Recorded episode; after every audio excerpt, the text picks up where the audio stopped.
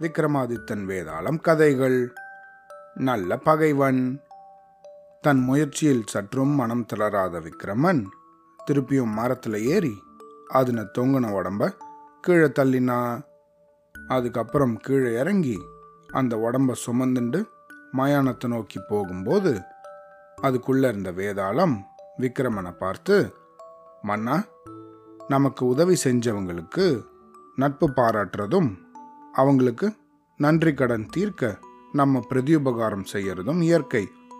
இதை தான் நம்மளோட சாஸ்திரங்களும் வலியுறுத்துறது.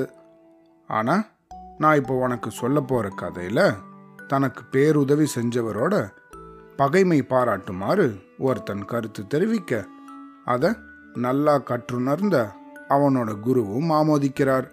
அந்த கதையை கொஞ்சம் கேள் அப்படின்னு வேதாளம் கதை சொல்ல ஆரம்பிச்சுதான்.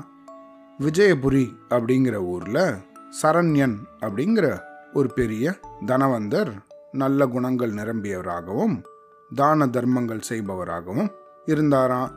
பல வருஷம் கழிச்சு அவருக்கு ஒரு பையன் பிறந்தானா அவனுக்கு நம்பி அப்படின்னு பெயர் சூட்டி அவனை நல்லா வளர்த்து வந்தாராம். நம்பி மற்ற சிறுவர்களைப் போல இல்லாமல் கொஞ்சம் மந்த புத்தி உடையவனாக இருந்தானா சாதாரண விஷயங்களை கூட அவனால் சரியா புரிஞ்சுக்க முடியலையா? அவனை ஒரு நல்ல பள்ளிக்கூடத்தில் சேர்த்தா நிலைமை சரியாகும் அப்படின்னு சரண்யன் நம்பினாராம். ஆனால் பள்ளியில் சேர்ந்ததுக்கு அப்புறமாவும் அவன் மந்தமாகவே இருந்தானா ஜோதிடத்தில் நம்பிக்கை இல்லாத போதும் அவனை ஒரு பிரபல ஜோதிடர்கிட்ட கூட்டிகிட்டு போனாராம் சரண்யன். அவர்கிட்ட ஜோதிடர் உங்கள் பையனுக்கு கிரகங்கள் சரியா அமையலை.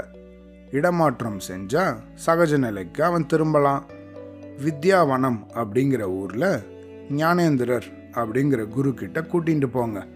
அவரோட குருகுலத்தில் படித்தா அவன் சரியாயிடுவான் அப்படின்னு சொன்னாராம். அதே மாதிரி சரண்யன் நம்பிய ஞானேந்திரரோட குருகுலத்துக்கு கூட்டின்னு போனாராம். நம்பிய சில கேள்விகள் கேட்டு சோதித்த ஞானேந்திரர் உங்கள் மகன் எந்த விஷயத்தையும் தனக்கே உரிய முறையில் புரிஞ்சுக்கிறான். மற்ற பசங்களை போல அவனை சிந்திக்க வைக்க என்னால் முடிஞ்ச அளவுக்கு முயற்சிக்கிறேன். நீங்களும் அடிக்கடி வந்து என்கிட்ட அவனை பற்றி விசாரிச்சுட்டு போங்க அப்படின்னு சொன்னாராம். ஞானேந்திரரோட குருகுலத்தில் சேர்ந்ததுக்கு அப்புறமாவும் நம்பியோட நிலைமையில பெருசாக முன்னேற்றம் ஏதும் ஏற்படலையா? ஒரு நாள் அந்த குருகுலத்தில் சுகுமாரன் அப்படிங்கிற ஒரு விவசாயியோட பையன் மாணவனாக சேர்ந்தானா ரொம்பவும் புத்திசாலியான சுகுமாரன் சேர்ந்த சில மாதங்கள்லேயே தலை சிறந்த மாணவன் அப்படிங்கிற பேர் வாங்கிட்டானா.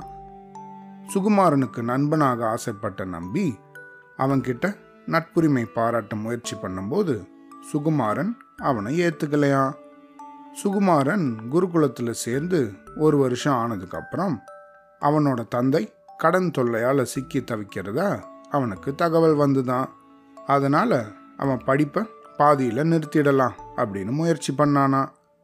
தற்செயலாக நம்பியை பார்க்க வந்த சரண்யன் கிட்ட நம்பி சுகுமாரனை பற்றி சொன்னானா. சரண்யன் சுகுமாரனை சந்திச்சு தம்பி உன்னை போல புத்திசாலி மாணவர்களோட கல்வி தடைபடக்கூடாது. உன்னோட கல்விக்கான செலவுகளை நான் ஏற்றுக்கிறேன் நீ தொடர்ந்து படி அப்படின்னு சொன்னாராம். நம்பியோட நல்ல உள்ளத்தையும் அவன் தந்தையோட பெருந்தன்மையையும் கண்டு சுகுமாரன் வெட்கி தலை குனிஞ்சானா? உடனே அவன் நம்பிக்கிட்ட தானாகவே வழியே சென்று நட்புக்கரம் நீட்டினானா? நம்பி நீயும் புத்திசாலிதான். தவிர நீ ரொம்பவும் நல்லவன். அதனால உன்னை நண்பனா அடைய நான் விரும்புறேன். இனி குரு நடத்தும் பாடங்களை நீ எப்படி புரிஞ்சுக்கிற? அப்படின்னு நான் தெரிஞ்சுக்க முயற்சி பண்றேன் அப்படின்னு சொன்னானா. முதன் முதலாக தன்னை புத்திசாலி அப்படின்னு சுகுமாரன் சொன்னதை கேட்டு ரொம்பவும் மகிழ்ச்சி அடைஞ்சானா நம்பி. அன்று முதல் வகுப்பில் நடந்த பாடங்களை தான் புரிஞ்சு கொண்டதை பற்றி சுகுமாரன் கிட்ட விளக்க தொடங்கினானா. அதை கவனமாக கேட்டதுக்கு அப்புறம் அவன் தனக்கு தெரிஞ்சதை விளக்குவானா. ஒரு வருஷ காலத்திலேயே நம்பி மற்ற மாணவர்களைப் போல சிந்திக்க தொடங்கினானா. நம்பியோட மாற்றத்துக்கு காரணமான சுகுமாரனை தன்கிட்ட அழைத்து ஞானேந்திரர் நம்பியை எப்படி மாற்ற முடிஞ்சது? அப்படின்னு ஆச்சரியத்தோட கேட்டாராம். குருவே மந்த புத்திக்காரனை பார்த்து கேலி செய்யறதுக்கு சாமர்த்தியம் தேவையில்லை. அவனை சராசரிக்கும் மேலான அறிவாளியாக மாற்றதான் அறிவு சாமர்த்தியம் திறமை முயற்சி இதெல்லாம் தேவை. இதையெல்லாம் பிரயோகிச்சு தான் அவனை என்னை போல அறிவாளியாக மாற்றினேன் அப்படின்னு சொன்னானா. ஆஹா உத்தமமான பிள்ளை நீ. சுயநலமே உருவான இந்த உலகத்துல நம்பி மேல விசேஷமான அக்கறை எடுத்து அவனை மாத்திருக்க. அவனோட மாற்றத்திற்கு காரணம் நீதான் அப்படின்னு அவனோட அப்பாவுக்கு தெரிஞ்சா அவர் இன்னும் உனக்கு அதிக உதவிகள் செய்வார் அப்படின்னு சொன்னாராம் குரு. வேண்டாம் குருவே அப்படின்னு சொன்ன சுகுமாரன் அவர் ஏற்கனவே எனக்கு நிறைய உதவிகள் செஞ்சிருக்கார். அதுவே போதும். இது அதுக்கான கைமாறா இருக்கட்டும் அப்படின்னு சொன்னானா. சுகுமாரனோட கல்விக்கான செலவை ஏத்துன்றது மட்டும் இல்லாம நம்பியோட தந்தையான சரண்யன் சுகுமாரனோட தந்தை வசிக்கும் கிராமத்துக்கு அடிக்கடி சென்று அவர் பட்ட கடனை எல்லாம் தானே தீர்த்து வச்சாராம் பொருளாதார பிரச்சனையில இருந்து அவரை மீட்கவும் செஞ்சாராம் அப்போதான் அவருக்கு சுகுமாரனோட தந்தை ஏன் கடனாளி ஆனார் அப்படிங்கிற விவரம் தெரிய வந்துதான். அவரோட பங்காளிகள் பேராசையே உருவானவர்களாம். புத்திசாலியான சுகுமாரன் தன் தந்தையை விட்டு குருகுலம் வந்து சேர்ந்ததுக்கு அப்புறம் அவரை பசப்பு வார்த்தைகள் சொல்லி மயக்கி அவரை ஏமாத்தி பணம் பறிச்சு கடனாளி ஆக்கிட்டாங்களாம் இந்த விஷயத்த அவர் அப்பப்போ சுகுமாரன் கிட்டையும் தெரிவிச்சுட்டு வந்தாராம். இதனால தன்னோட சொந்தக்காரர்களை நினைச்சு மனம் கொதிச்சானா சுகுமாரன். கல்வியே நிறுத்திடலாம் அப்படின்னு நினச்சம்போது நம்பியின் தந்தை குறுக்கிட்டு கல்வியை தொடர செய்தாராம். ஐந்து ஆண்டுகளுக்கு அப்புறம் சுகுமாரன் நம்பி ஆகியோரது குருகுல கல்வி நிறைவு பெற்றதும் குரு கிட்ட ஆசீர்வாதம் வாங்கிக்க வந்தாங்களாம். அப்படி சுகுமாரன் வந்தபோது குரு சுகுமாரனை பார்த்து சுகுமாரா சுபாவத்திலேயே நீ ரொம்பவும் நல்ல பிள்ளை. நீ இன்று போல் என்றும் நல்லவனாகவே இருப்பாய் அப்படின்னு சொன்னாராம். அதற்கு சுகுமாரன் குருவே என் தந்தையோட பங்காளிகள் என் தந்தைய படுகுழியில் தள்ளிட்டதை நினச்சி என்னோட மனசு கொதிக்குது. அதனால் அவங்கள பழிக்கு பழி வாங்கினதுக்கு அப்புறமா நான் நல்லவனாக முயற்சிப்பேன் அப்படின்னு சொன்னானா. அதற்கு ஞானேந்திரர் மகனே பழிக்கு பழி வஞ்சத்துக்கு வஞ்சம் அப்படின்னு பிடிவாதமாக இருந்தா அதுக்கு ஒரு முடிவே இருக்காது. நான் சொல்கிறத கேள் அவங்கள மன்னிச்சிடு. அப்போதான் வாழ்க்கையை நிம்மதியாக கழிக்க முடியும் அப்படின்னு சொன்னாராம். அப்போ அங்கே சரண்யன் வந்தாராம். நடந்த விஷயங்களை கேட்டதுக்கப்புறம் அவர் சுகுமாரன் கிட்ட தம்பி உன்னை என்னோட மகனாகத்தான் இதுவரை நான் நினச்சிருக்கேன். இனியும் அப்படியே. நீ செய்ய விரும்பும் செயல்கள் எதுவானாலும் அதுக்கு நான் துணை புரிவேன் அப்படின்னு சொன்னாராம். அப்போ ஞானேந்திரர் குறுக்கிட்டு ஐயா நீங்கள் சுகுமாரனுக்கு எப்படி உதவி செய்ய வேண்டும்? அப்படிங்கிறத அவன்கிட்ட கேட்காதீங்க. மகா மேதாவி ஆகிவிட்ட உங்கள் மகன் நம்பியிடம் அதை பற்றி கேளுங்கள் அப்படின்னு சொன்னாராம். அதுக்கப்புறம் அவர் நம்பியை அழைச்சு நடந்த விஷயத்தெல்லாம் விவரிச்சாராம். அதுக்கப்புறம் இது குறித்து நம்பிக்கிட்ட அபிப்பிராயம் கேட்டாராம். அதற்கு நம்பி என் தந்தை மேற்கொண்டு உதவி செய்ய விரும்பினால் அவர் சுகுமாரனுக்கு பகைவராக மாற வேண்டும்.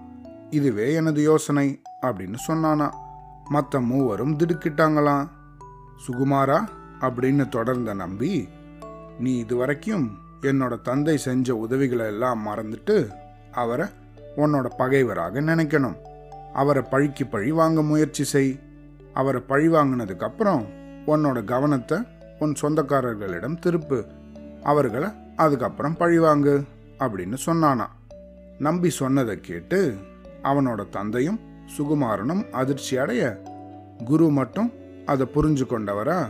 புன்னகை புரிந்தாராம் அவனோட யோசனையையும் ஆமோதிச்சாராம் இந்த இடத்துல கதையை நிறுத்தின வேதாளம் விக்ரமனை பார்த்து மன்னா நம்பி ஏற்கனவே மந்த புத்தி உடையவன்.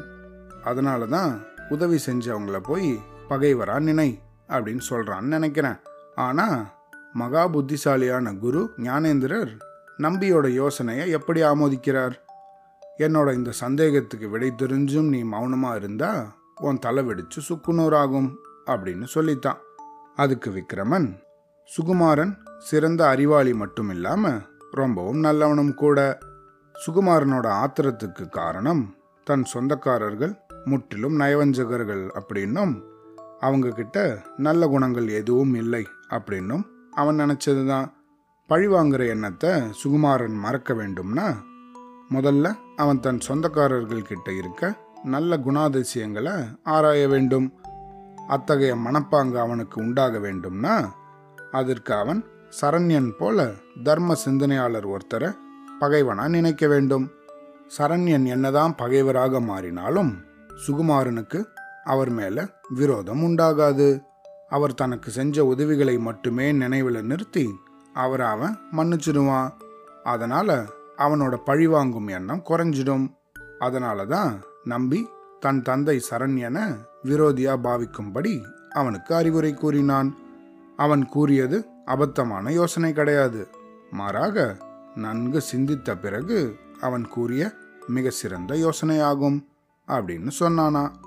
விக்ரமனோட சரியான இந்த பதிலால அவனோட மௌனம் களைஞ்சதும் வேதாளம் தான் புகுந்திருந்த உடம்போட பறந்து போய் திருப்பியும் முருங்கை மரத்தில் ஏறிண்டுதான்.